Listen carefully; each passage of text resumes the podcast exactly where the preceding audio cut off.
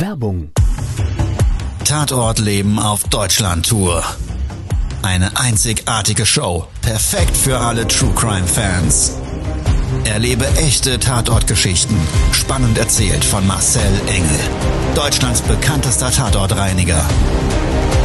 Erfahre, was Marcel von den Toten lernen konnte, bei über 15.000 Tatorten. Tatort Leben live, auch in deiner Nähe. Jetzt Tickets sichern.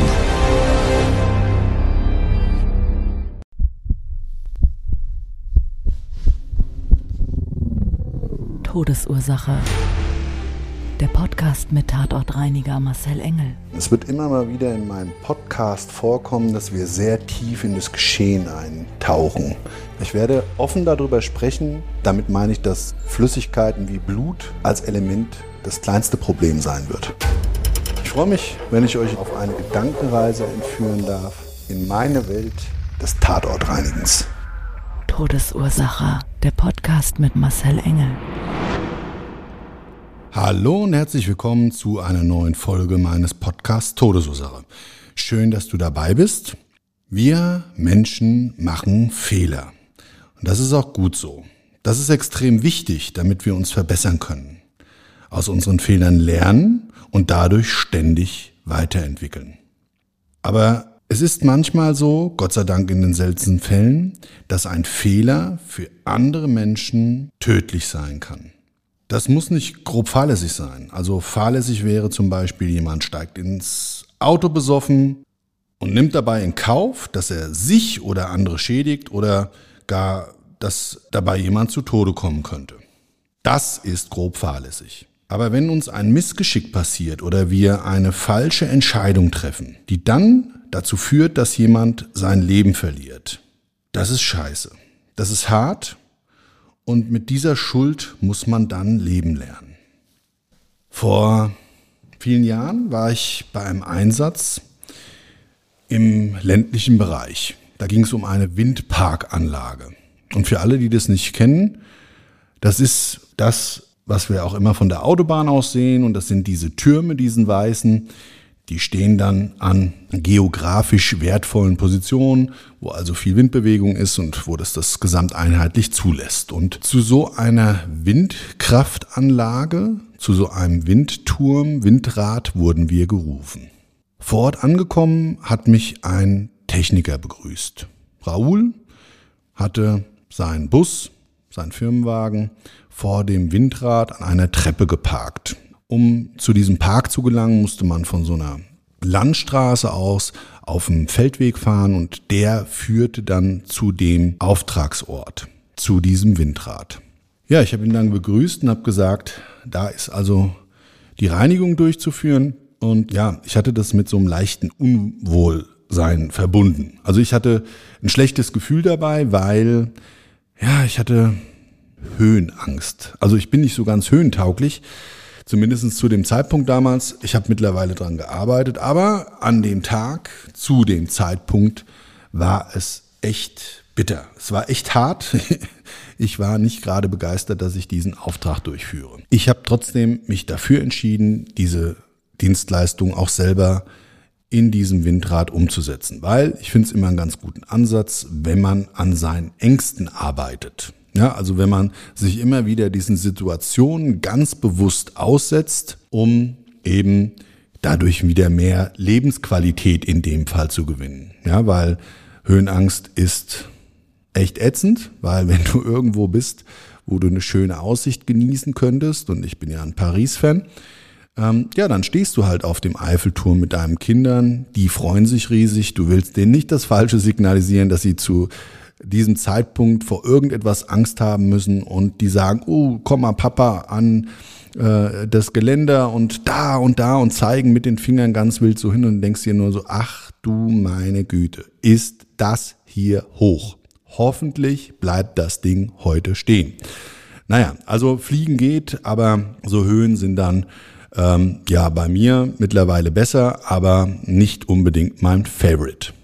Naja, also dieser Leistungsort war aber nun mal das Windrad und ich hatte mich darauf eingelassen, ich wollte es unbedingt, also gemacht, getan, wir sind reingegangen.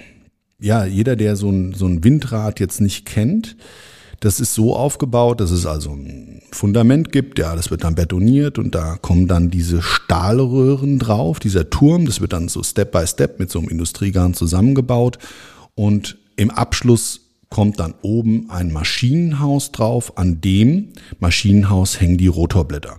So ist das Ganze aufgebaut. Ja, ich war dann vor Ort erstmal so ein bisschen durch die Nervosität überhaupt nicht in meinem Standard-Workflow. Also ich habe auch jetzt nicht direkt gefragt, was denn passiert ist und ich habe auch gar nicht fragen wollen, wo das passiert ist und bin dann mit Raoul und meinem Mitarbeiter Rafa in dieses Häuschen über die Treppe reingegangen. So, die Dinger sind ja weiß lackiert und auf dem Boden unten, da sind die ausgekleidet auf dem Fundament. Bei dem Windrad war das so mit einem Riffelblech, so einem Aluminium-Riffelblech, wie man das vielleicht auch so kennt, mit so schrägen Aluminiumstrukturen da drauf, dass das schön trittfest und rutschfest ist und so weiter und ja. Und da unten auf dem Boden im Eingangsbereich konnte ich schon Blut erkennen.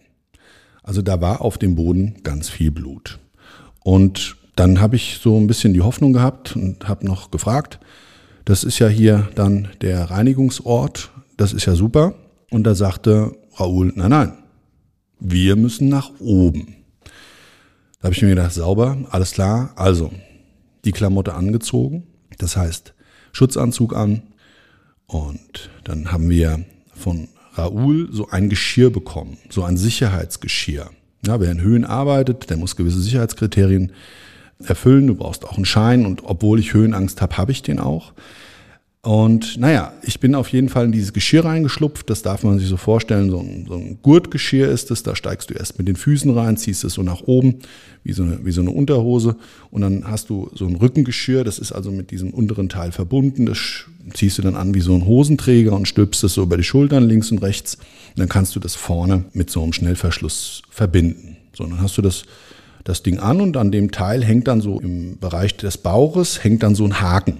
Und an den Haken kommt dann wiederum eine Sicherung, eine Sturzsicherung, so eine Fallsicherung, die dich, wenn du abstürzen würdest, dann so ein bisschen bremst, um da möglichst wenig Verletzungen zu erleiden. Ja, und also das Ding angezogen, ich habe schon so ein mulmiges Gefühl gehabt und habe mir gedacht, na sauber, jetzt musst du da die Leiter hochklettern und das muss ich jetzt vielleicht an der Stelle auch mal erklären, wie so ein Ding dann weiter aussieht. Also du stehst dann da unten in der Röhre drin und kannst nach oben schauen. Das Ding ist weiß lackiert, dann immer so alle, ja, zwei Meter, war an der Leiter entlang, ne, an dem Abstandshalter. Ja, man darf sich das so vorstellen, die Leiter, die, die war so praktisch frei schweben, da wird ja nichts großartig in der Stahlwandung montiert, sondern das wird praktisch dann so an die Wandung angelehnt. Und es gibt dann jeweils ein Podest, eine Ebene. Also du guckst dann nach oben und hast dann so, da waren es insgesamt vier Podeste, vier Ebenen, die so jeweils bei 25 bis 30 Meter Höhe in dem Turm innen drin installiert waren. Und die hatten jeweils so eine Öffnung, so eine quadratische. Da war die Leiter durchgeführt und das halt so Podest für Podest wieder. Leiter, Podest, Leiter, Podest bis ganz nach oben zur Spitze. An der Seite dieser Leiter führte noch so eine Schiene entlang und das war der Lastenaufzug. Da gibt es so einen kleinen Motoraufzug, darf man sich so vorstellen, das ist so ein kleiner Kasten und dann kann man den elektrisch einschalten. Also die Röhre war schon beleuchtet. Raoul hat vorher schon alles gerichtet und hat dann gesagt, wir müssen in die dritte Ebene hoch. Habe ich mir gedacht, prima. Dritte Ebene, ja, jeweils so 25, 30 Meter. Und du kannst leider, wenn du da hoch steigst und nach unten guckst, die Gesamthöhe visualisieren. Und ich kann nur sagen, für jeden, der da jetzt zuhört und der kennt dieses Gefühl, dieses Unwohlsein, der weiß, meine Güte, das braucht keine Sau. Naja, egal. Also es war ja ein Auftrag, ich wollte es unbedingt machen, ich sagte es ja bereits, also die Leiter hoch. Raoul vor, ich habe mich in diese Schiene da eingeklinkt. Es gab so eine Sicherungsschiene, das hatte ich vergessen zu erzählen, die in der Leiter installiert war. Und diese Sicherungsschiene selber, die dient dazu, dass du eben deinen Haken da einhaken kannst und falls du abrutscht, dass du dann in dieser Sicherungsschiene gebremst wirst an so einem kleinen Führungsschlitten, der da ähm, eingesetzt wird und dann kannst du da ganz normal hochkraxeln. Also so funktioniert das Ganze. Naja, also ich dann da hoch und bin so auf dem Weg zur ersten Ebene und guck dann immer so links und rechts. Ich habe erstmal gar nicht nach unten geschaut. Guck links, rechts, links, rechts und denk so, ei, da ist ja auch schon überall Blut. Ja, also das sah so aus, als würde man Blut mit so einer Plastiktüte an den Wandungen entlang schmieren. Die waren so ungefähr in Griffweite von der Leiter so einen Meter entfernt. Habe ich mir gedacht, oje, oje, das ist wirklich ein spannender Auftrag. Ich bin noch mal sehr gespannt, wie wir das jetzt alles in der Reinigung umsetzen, weil sowas hatte ich zu dem Zeitpunkt noch nie gemacht. Beim ersten Protest angekommen, hat Raoul dann erstmal gefragt, wollte er verschnaufen, habe ich gesagt, nee, brauchen wir nicht, komm, lass uns jetzt ganz hoch, dass wir mal sehen, was da Phase ist und dass wir dann mal loslegen können. Raoul hatte übrigens an diesen Lastenaufzug unser Werkzeug angehängt, dass wir das also nach oben fahren konnten hat es dann so hochgeschafft, unser Nasssauger und alles Equipment, was wir so brauchen.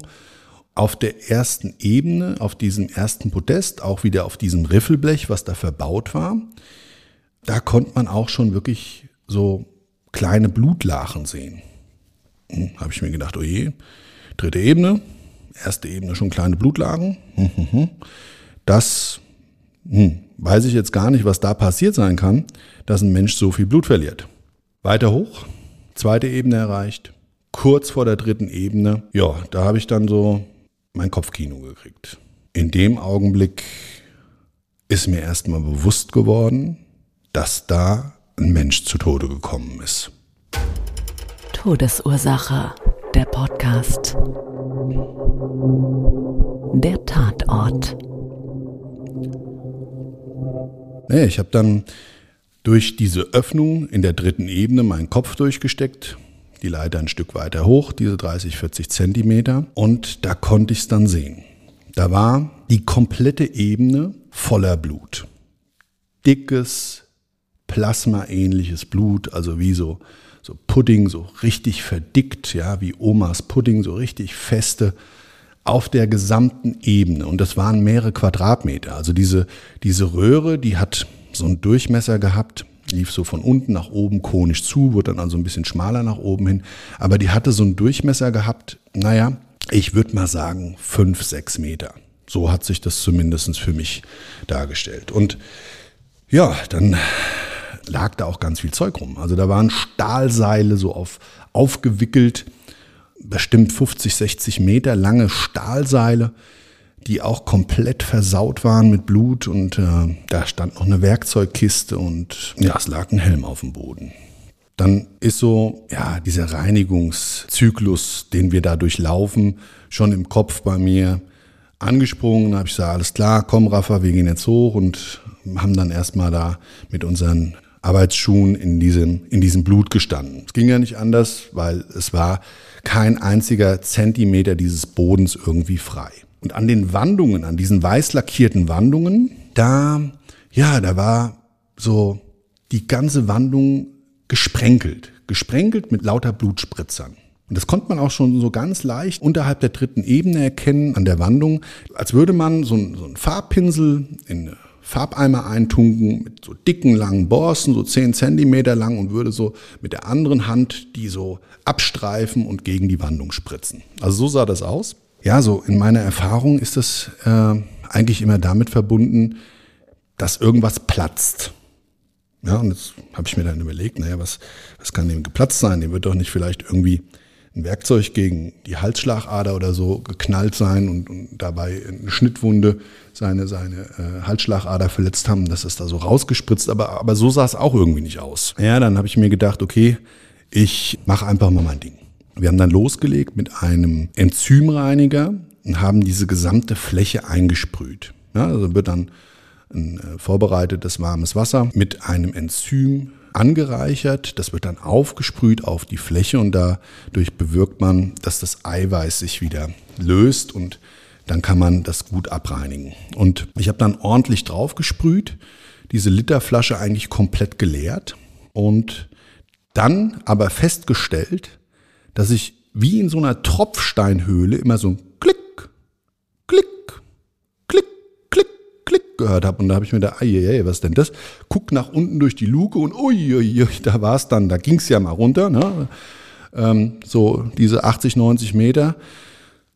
Und habe aber trotzdem diesen Blick riskiert und dabei festgestellt, dass also von unserer Ebene durch diesen Blechboden durch an den Stoßkanten. Das war also nicht ein durchgängiges Blech, sondern einzelne Bleche, die dann so zusammengesteckt waren, dass wir durch dieses übersättigende Aufbringen unseres Enzymreinigers im Moment noch viel mehr Sauerei machen, weil dieser einfach unten durchs Blech getropft ist. Da habe ich meinem Rafa gesagt, habe ich gesagt, Rafa, du pass mal auf, lass uns doch mal Folgendes machen. Geh doch mal unterhalb dieser Ebene auf die Leiter und halt dort den Schnuddel vom Staubsauger dran, also von unserem Nasssauger und saugt das ab und ich mache dann oben schnell sauber, dass wir wirklich so eine Grobreinigung schon mal durchziehen und pass du bitte auf, dass das Blut nicht durchtropft. Na, der Rafa gesagt, du, ich weiß nicht, was du meinst. Naja, gut, also Rafa wusste übrigens nicht, dass ich Höhenangst habe. Ja, und ähm, ja, da habe ich gesagt, du, ist ja kein Problem, ich kann dir das ja mal kurz zeigen. Also bin ich dann die Leiter wieder runter und du musst ja zwangsläufig dabei immer runter gucken. Also du glotzt da runter und denkst dir, oh nein, das ist die Röhre des Todes. Also es ist, es ist echt unglaublich, was einem da für Gefühle hochkommen. Naja, ich habe dann mich wie so ein Drahtseilakteur wieder in diese Leiter gehängt und dadurch, dass die gesamte Ebene versaut war und das Podest ja recht groß, musste man wirklich wie so ein Freeclimber an dieser Leiter hängen. Ja, man hat ja seine Sicherung. Da habe ich gedacht, komm, dann passiert ja auch nichts. Also mit einem Fuß auf der Leiter, mit einer Hand an der Leiter, und zwar alles auf meiner linken Seite und mit der rechten Hand, den Fuß frei in der Luft, habe ich dann mit ausgestreckten Armen unter diesem Podest überall da, dann an den Ritzen abgesaugt, wo diese Blutsud durchgetropft ist. Und ja, was soll ich sagen? Ich habe es dann einfach mal zur Angstbekämpfung benutzt und genutzt und habe es komplett durchgezogen. Das hat auch ein bisschen gedauert, aber wir waren dann irgendwann mit dieser Grobreinigung dieser Ebene fertig. Ich habe dann einfach mal den nächsten Step angesetzt und habe gesagt, du pass auf, jetzt machen wir hier eine Feinreinigung und nach der Feinreinigung gehen wir an die Wandungen, also an diese, an diese Innenröhre, weil die ja im Endeffekt von der zweiten bis zur dritten Ebene überall versaut war. Also es waren diese Blutspritzer zum einen, die man in der dritten Ebene so in Brust-Kopfhöhe hatte. Man hatte aber auch unterhalb überall wirklich an den Wandungen, neben der Leiter und auch auf der gegenüberliegenden Seite hätte man gar nicht mehr dran greifen können. Das war natürlich nicht so entzückend, weil auch da war Blut. Und da war schon die Überlegung, wie führen wir denn da den Reinigungsprozess durch? Aber die Zeit war vergangen, der Tag war eigentlich schon weit über den Feierabend hinaus und somit habe ich dann Raoul gesagt, habe ich gesagt, du pass auf, wir müssen hier einen zweiten Tag ran an die Bulette, weil das, das wird sonst nichts. Wir kommen hier heute nicht mehr klar. Wir schaffen das jetzt nicht nur mal in einer Stunde oder so. Ganz im Gegenteil. Wir brauchen hier mindestens noch den nächsten Tag, weil ich wusste schon, was auf uns zukommt. Ja, wir sind dann vor Ort im Hotel gewesen, haben eine Mütze voll Schlaf genommen und frisch, fromm, fröhlich, frei am nächsten Tag wieder an die Reinigung. Attacke, weiter geht's. Immer nach dem Motto, also die Treppe wieder rauf. Und dann habe ich, ähm, das haben wir immer auf dem Fahrzeug, dem Rafa gesagt, du pass auf, wir nehmen unseren Fensterteleskopstab. Also wir haben so spezielle Stäbe, die kann man im Gewinde aufdrehen und kann die dann verlängern. Dann dreht man sie wieder zu und dann hat man da ja, so eine, so eine 5, 6 Meter Teleskoparm, an dem vorne so ein T-Stück dran ist und da ist wiederum so ein Reinigungsschwamm dran, der dann zur Fensterreinigung, zum Einschäumen genutzt wird und dann zieht man, wenn man dann Fenster reinigt, dann hängt man so einen Abzieher dran und das Gerät haben wir dann ein bisschen, ja, zweckentfremdet, um eben dort die Wandungen dieser Innenröhre sauber zu machen. Als ich dann wieder kurz vor der dritten Ebene angekommen bin, wir hatten uns vorher darauf geeinigt, dass Rafa vorgeht und Rafa schon mal das Robodest, die Wandlung, alles sauber macht. Weil ich mir gedacht habe, du, pass auf, es ist wirklich jetzt eine gute Gelegenheit, da mal weiter dran zu arbeiten. Der Tag vorher lief ganz gut und ich habe mir gedacht, komm, Angst hin, Angst her. Man muss sich Ängsten stellen, um einfach aus diesen Angstsituationen rauszukommen. Und Höhe ist einfach eine Kopfsache. Ja, also jeder, der es kennt, der kennt zwar auch die ganzen Reaktionen des Körpers, aber man muss an jeder Angst arbeiten. Das ist zumindest meine persönliche Überzeugung, weil sie stehlen uns einfach Lebensqualität. Also diese Leiter rauf und bei der Leiter hochgehen habe ich schon gemerkt, oh, meine Fußsohle tut extrem weh. Also es war wirklich extrem schmerzhaft, jede einzelne Stufe da hochzugehen. Das lag daran, dass ich ja am Vortag auch mit meinen Schuhen und meinem Gesamtgewicht, wie 115 Kilo, in dieser Leitersprosse jeweils stand. Punktuell immer mit einem Fuß. Nichtsdestotrotz, ich bin dann hoch, stand wie gesagt in der dritten Ebene unterhalb dieses Podestes. Und dann ist mir erstmal eingefallen, dass ich ja total bescheuert bin, weil eigentlich, was ich vorhatte, gar nicht technisch funktionieren konnte. Weil man muss so einen Teleskopstab mit zwei Armen halten. Zwei Arme, okay, du stehst also mit Höhenangst in der Leiter in circa 80, 90 Meter Höhe und lässt diese Leiter los und musst dich auch noch ja in irgendeiner Form so weit nach hinten bewegen, dass du an diese gegenüberliegende Röhrenwandung drankommst. Ja, und als ich das so bildlich mir vorgestellt habe, habe ich gedacht, na ja, also ist eigentlich doch nicht so mein Ding und habe das so mit Rafa ähm, nochmal kommuniziert und mit Raoul. Und da sagte Raoul, du, das ist gar kein Problem. Wir können dir auch so einen speziellen Haltegurt, hm, der dich dann fest in der Leiter, kannst du jeweils pro Sprosse dann dich nochmal fixieren äh, links und rechts und dann kannst du den praktisch zusätzlich einhängen, dann brauchst du deine Arme nicht. Das ist dann nicht die Fallsicherung, sondern das ist praktisch so eine Industrieklettersicherung, dass du dich auch nach hinten lehnen kannst und dann arbeiten kannst. Da habe ich mir gedacht, entzückend. Der Mann hat auf alles eine Antwort und vor allen Dingen eine Antwort, die ich mal überhaupt nicht hören wollte. Alleine hätte ich das sowieso nicht komplett alles reinigen können. Und wir haben zwei so Stäbe dabei gehabt. Ja gut, wenn der oben fertig ist, dann kann der dann weitermachen. Und ich zeig's ihm dann. Also muss ich selber ausprobieren. Ich habe das auf dritter Ebene das Geschirr angezogen bekommen, bin dann die Treppenstufen runter mit diesem Teleskop. So, und ich will das mal so umschreiben. Du stehst dann in so einer Röhre, es geht tief nach unten. Du magst das eigentlich nicht, was du gerade machst. Nichtsdestotrotz, die Arbeit muss getan werden. Also habe ich dann widerwillig meine erste Hand losgelassen, habe mich in dieses Geschirr nach hinten gelehnt. Und dann darf man sich das so vorstellen, du stehst ja sonst vorher da wirklich senkrecht und dann lässt du dich los und das geht immer weiter nach hinten. Das ist schon in einem Winkel, wo du sagst, das ist aber unangenehm. Und die Arme haben ja auch nur eine gewisse Länge. So, mein zweiter Arm hat sich verzweifelt an dieser Leiter festgehalten und dieser Augenblick. Ich habe dann nochmal nach unten geguckt, bevor ich losgelassen habe und sie diese letzten fünf, sechs Zentimeter, ich dann eigentlich mein letzten, mein, mein Körpergewicht letztendlich in diesen Gurt rein verlagert habe. Der war schrecklich. Also ich habe fast ein bisschen Pipi in der Hose gehabt, das muss ich jetzt dazu sagen. Und ähm, pang, ich habe dann losgelassen. Und du denkst, du stirbst. Du denkst in dem Augenblick, ach du meine Güte. Mir ging es zumindest so. Und du brauchst nämlich beide Hände. Also du musst ja mit beiden Händen dieses Teleskop festhalten. Das hat auch eine gewisse Hebelwirkung. Also jeder, der schon mal mit so, einem, mit so einem Gerät gearbeitet hat, der weiß, okay, du hast eine riesen Hebelwirkung. Du hast den ganzen Oberkörper, den du eigentlich mit Kraft so mechanisch, du musst das so starr an dich legen, so an deine Brust, dieses, dieses Wischgestänge und dann musst du eigentlich durch so eine, durch so eine drehende Hüftbewegung irgendwie da die Wandungen schrubben. Und wenn das dann ganz hinter dir ist, dann ist es nochmal einen Ticken schwerer, weil du musst dich dann eigentlich so ein bisschen in die Leiter reindrehen. Und diese 180 Grad schaffst du ja nicht, weil du hast ja vorne dein Geschirr dran. Also es war ein Riesenakt.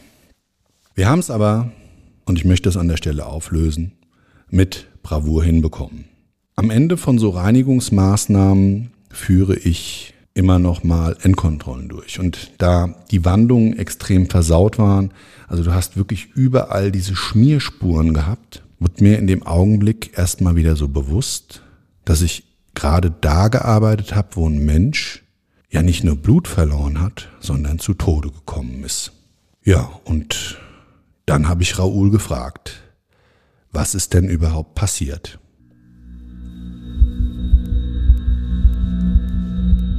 Todesursache, der Podcast.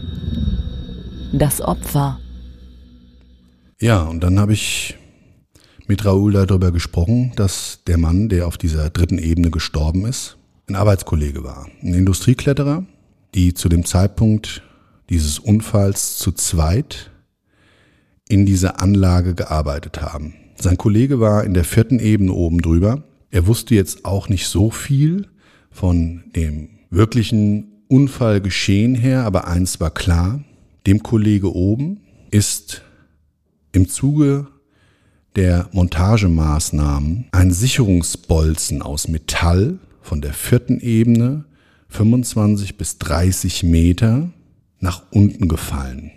Und dieser Sicherungsbolzen war circa Bockwurst dick, 30 Zentimeter lang. Und dann ist es so Masse mal Beschleunigung und dem Kollegen dieser Bolzen auf den Kopf gefallen und hat dabei seinen halben Kopf weggerissen. Der ist also durch den Helm an der Seite aufgeschlagen, weil der Kollege in dem Augenblick wohl gerade hochgerufen hat. Es war auch ein Unfallgutachter vor Ort und Menschen, die also den Unfallhergang rekonstruiert haben. Und diese Rekonstruktion nach wurde wohl ja das Opfer an der Seite seitlich auf der Gesichtshälfte von diesen Bolzen und ein Stück weit vom Helm hart getroffen und hat, wie gesagt, dabei seinen halben Kopf weggerissen. Ich nehme an, der war sofort tot. Dabei ist natürlich auch diese, dieses, dieses ganze Tatortgeschehen auf einmal klar geworden. Warum da oben so viel Blut verspritzt war und diese Ebene auch so massiv durchblutet war. Also Blutplasma, das war ja wirklich ein Zentimeter bis zwei hoch an manchen Stellen und komplett eingeblutet. Dicklich, wirklich ganz, ganz, ganz viel Blut. Wir haben es zu dem Zeitpunkt für uns jetzt so gar nicht direkt wahrgenommen, aber es kann auch sein, dass das ein oder andere an Gewebemasse vom Hirn noch dabei war. Wir haben auch so ein paar feste Stücke gefunden, aber dadurch, dass da auch Metallspänen waren und so weiter, was dann vielleicht Knochensplitter sein hätten können, das haben wir erstmal alles so gar nicht wahrgenommen. Aber dann wird das alles irgendwie klarer für uns. Ja, du kannst das nicht immer erkennen und in dem Fall haben wir uns da aber auch drüber unterhalten und Gedanken gemacht und haben das dann auch alles für so uns so den Reinigungsprozess später besprochen, identifizieren können. Naja, und jetzt muss man sich vorstellen, der Kollege, der steht da oben. Der Kollege unten ist tot. Da muss der dahin. Muss ja schauen, ob er ihm helfen kann. Das sieht er ja nicht von oben, dass dem der halbe Kopf weggeflogen ist. Dann stehst du da in so einer Röhre. Ich weiß nicht, ob die da Funkkontakt haben. Handyfunkkontakt, I don't know. Das muss echt ganz krass gewesen sein. Also ich habe mir das so bildlich vorgestellt, wie das an dem Tag des Geschehens in dieser Minute danach gewesen sein muss. Ich meine, da steht man mit Sicherheit sowieso unter Schock. Ja, und dann haben die den Kollegen auf jeden Fall geborgen und bei dieser Bergung, und da hatten sich die ganzen anderen Verunreinigungen dadurch erklärt, ist der halt auch, der wird der Kopf wohl in eine Tüte eingepackt und so weiter, weil der Bestatter selber, der konnte ihn ja gar nicht da oben rausholen. Also das ist nicht so, dass die das zwangsläufig machen. Also wurde der Leichnam erstmal eigentlich durch die Arbeitskollegen, durch die Industriekletterer, es war aber ein anderes Team, aber durch die wurde der Leichnam geborgen. Ja, und das ist natürlich extrem krass. Also auch da nochmal, du hast dann so ein Leichnam und das ist, ist jetzt ja nicht so, dass die da irgendwelches Rettungsgeschirr haben, wie so, wie man das so vielleicht schon mal im Fernsehen gesehen hat, so ein, so ein Korb und dann mit so einem Rettungshubschrauber ähnlichen Haken, weil das, das, das funktioniert ja in so einem Ding nicht. Also von Ebene zu Ebene mussten die dann auch den Leichnam wieder irgendwie natürlich durch diese, durch diese Podestöffnungen, die ja so Maximum, ich würde mal sagen, so ein Quadratmeter Größe hatten, da durchschaffen. Also das war für mich echt krasse Nummer. Für mich herausfordernd und auch vom Tatortbild als solches. Lebenswirkung.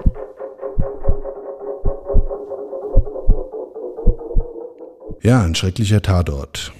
Durch einen Fehler nicht verschuldet oder fahrlässig und trotzdem tragisch zu Tode gekommen. Das Opfer aus dieser Tragödie heraus oder mit dieser Tragödie muss der Verursacher eine schreckliche Lebenslast tragen. Ja, dann habe ich so drüber nachgedacht. So die kleinen Fehler und die großen Fehler des Lebens. In dem Fall brutal, extrem. Ein Fehler, der einen anderen Menschen das Leben kostet. Und auch aber die anderen Fehler, so unsere täglichen Fehler, die wir einfach machen. Wir sind nicht perfekt, denken aber, dass wir es manchmal sein müssen. Wir machen Fehler, gefühlt öfters, als uns lieb ist. Aber Fehler können uns an jedem Ort, zu jeder Zeit, bei unseren Entscheidungen, unserem Denken oder unserem Handeln passieren. Und aus Fehlern entstehen Erfahrungen. Erfahrungen ist doch weniger das, was passiert, sondern das, was wir daraus machen. Also lassen wir mal den einen Fehler, der den anderen das Leben kostet, außen vor. Ja, also lassen wir mal diese tragische Tragödie außen vor. Fehler, aus denen wir lernen, sind trotzdem immer etwas Positives. Denkt drüber nach, ob das vielleicht auch so auf dich zutrifft. Also, dass wir tatsächlich uns immer wieder eigentlich vorhalten müssen und keine Selbstzweifel haben. Fehler sind dazu da, um sie zu machen. Wir sind Menschen und Fehler machen ist menschlich. Vielen Dank, dass du heute wieder dabei warst. Ja, wenn dir der Podcast gefallen hat, dann abonniere gerne meinen Kanal. Ich bin auch mittlerweile mit der neuen Serie Tatort Leben auf YouTube. Demnächst starten wir ein neues Format. Das kommt wöchentlich. Ich halte dich auf dem Laufenden, wenn es dich interessiert, sehr gerne.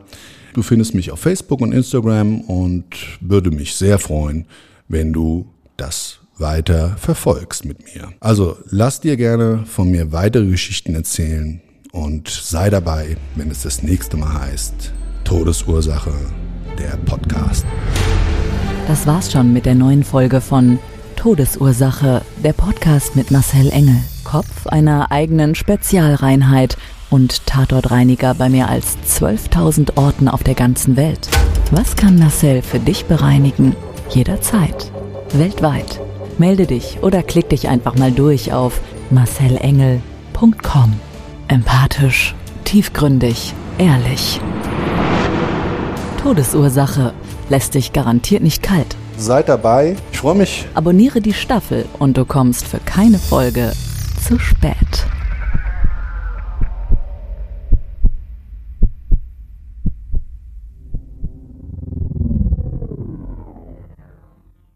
Mobbing findet überall statt. In der Schule, am Arbeitsplatz, innerhalb der Familie und im Internet. Erfahren Sie in dem Kompaktbuch Ausgemobbt, wie Sie sich gegen Mobbing wehren und künftig vermeiden, zum Mobbingopfer zu werden. Ausgemobbt von Marcel Engel und Martin Zowak, überall im Buchhandel.